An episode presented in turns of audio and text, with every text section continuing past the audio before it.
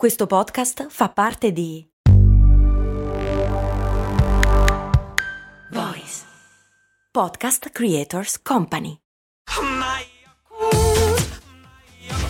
Se a volte ti senti così, ti serve la formula dell'equilibrio. Yakult Balance, 20 miliardi di probiotici LCS più la vitamina D per ossa e muscoli. Sei finalmente arrivato alla conclusione di una lunga e stressante giornata.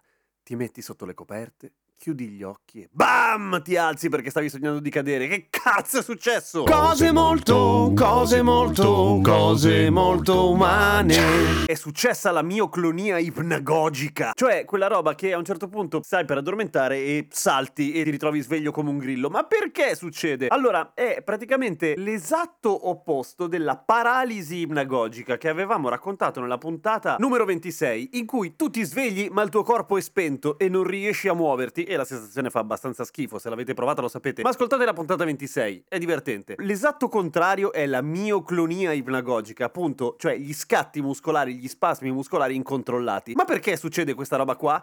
Beh, in realtà forse c'è una ragione evolutiva, come spesso accade, e ve la dico. Ma in realtà quello che succede dentro il nostro cervello è un vero e proprio scontro fra due entità che vogliono gestire il nostro corpo, mettiamola così. Uno è il sistema reticolare attivatore ascendente, cioè quella parte del cervello che si occupa di far funzionare il nostro corpicino, ci fa respirare, ci fa muovere, ci fa battere il cuore, ci fa vivere. L'altra parte è il nucleo preottico ventrolaterale, che è invece quello che si occupa di fare esattamente il contrario, cioè spegnere i movimenti del corpo per farci dormire, perché sennò sarebbe un casino. Ogni volta che sogniamo di picchiare qualcuno, picchieremmo il la nostra partner di fianco a noi, o cane o gatto o cuscino, se siamo soli. Cioè, noi durante il sonno sogniamo tutta una serie di movimenti che fortunatamente non compiamo per davvero, se no sarebbe un vero macello, ok? Tra l'altro il nucleo preottico ventrolaterale sta vicino alla corteccia visiva proprio perché è in stretto contatto con quelli che sono gli stimoli luminosi che riceve dai nostri occhi, vale a dire il ritmo circadiano. Quando si fa buio ci viene sonnino. Il sistema reticolare attivatore ascendente e il nucleo preottico ventrolaterale sono come due piloti che si scambiano a un certo punto la cloche nel momento in cui ci stiamo addormentando e cadiamo nel sonno. Il primo lascia la cloche al secondo e il secondo si occupa di mantenere tutto calmo. Il momento dell'addormentamento nel nostro cervello me lo immagino così.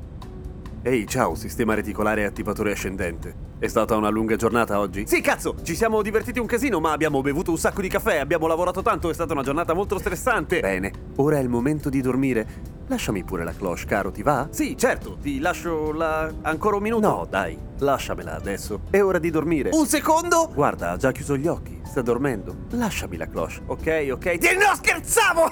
Praticamente tira l'ultima botta e noi ci svegliamo come... eh? Dei matti e di solito ci vergogniamo anche un po' se siamo insieme a qualcuno. Ma quale mai potrebbe essere la funzione evolutiva di una cosa del genere? Quando vivevamo sugli alberi, ad esempio, e dormivamo sugli alberi soprattutto, era importante che il nostro giaciglio fosse sufficientemente sicuro da non schiantarci al suolo durante un sogno. Avete in mente? Beh, sarebbe stato veramente una morte idiota. Quindi l'idea è che in una situazione particolarmente difficoltosa il cervello nel momento in cui ci stiamo addormentando faccia una sorta di test, cioè per vedere se è tutto scollegato. Se non è tutto scollegato beh, siamo ancora sufficientemente svegli da rimanere aggrappati al ramo, probabilmente avendo un piccolo infarto e bestemmiando un po'. Ma comunque è un'ottima prova per trovarci un giaciglio più comodo e sicuro. Che cosa ci fa avere più o meno mioclonie ipnagogiche o mioclonie del sonno? Beh, dipende dalla giornata che abbiamo avuto, evidentemente. Nel senso che se tu bevi molto caffè o stimolanti di altro tipo, mm, non fare uso di stimolanti di altro tipo, o hai avuto una giornata particolarmente stressante o intensa emotivamente, è più probabile che ti capiti questa cosa qua. Anche se fai esercizio fisico prima di dormire, chi mai dovrebbe mai farlo, ma se lo fate siete più proni ad avere delle mioclonie nel sonno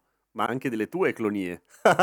Scusate, mi è scappata proprio più, è stato più veloce. Però in linea di massima sono assolutamente normali, ne soffre, tra virgolette soffre, insomma, succedono al 60-70% della popolazione abbastanza indifferentemente dal sesso e dall'età. Per cui niente, buonanotte. A domani con cose molto umane.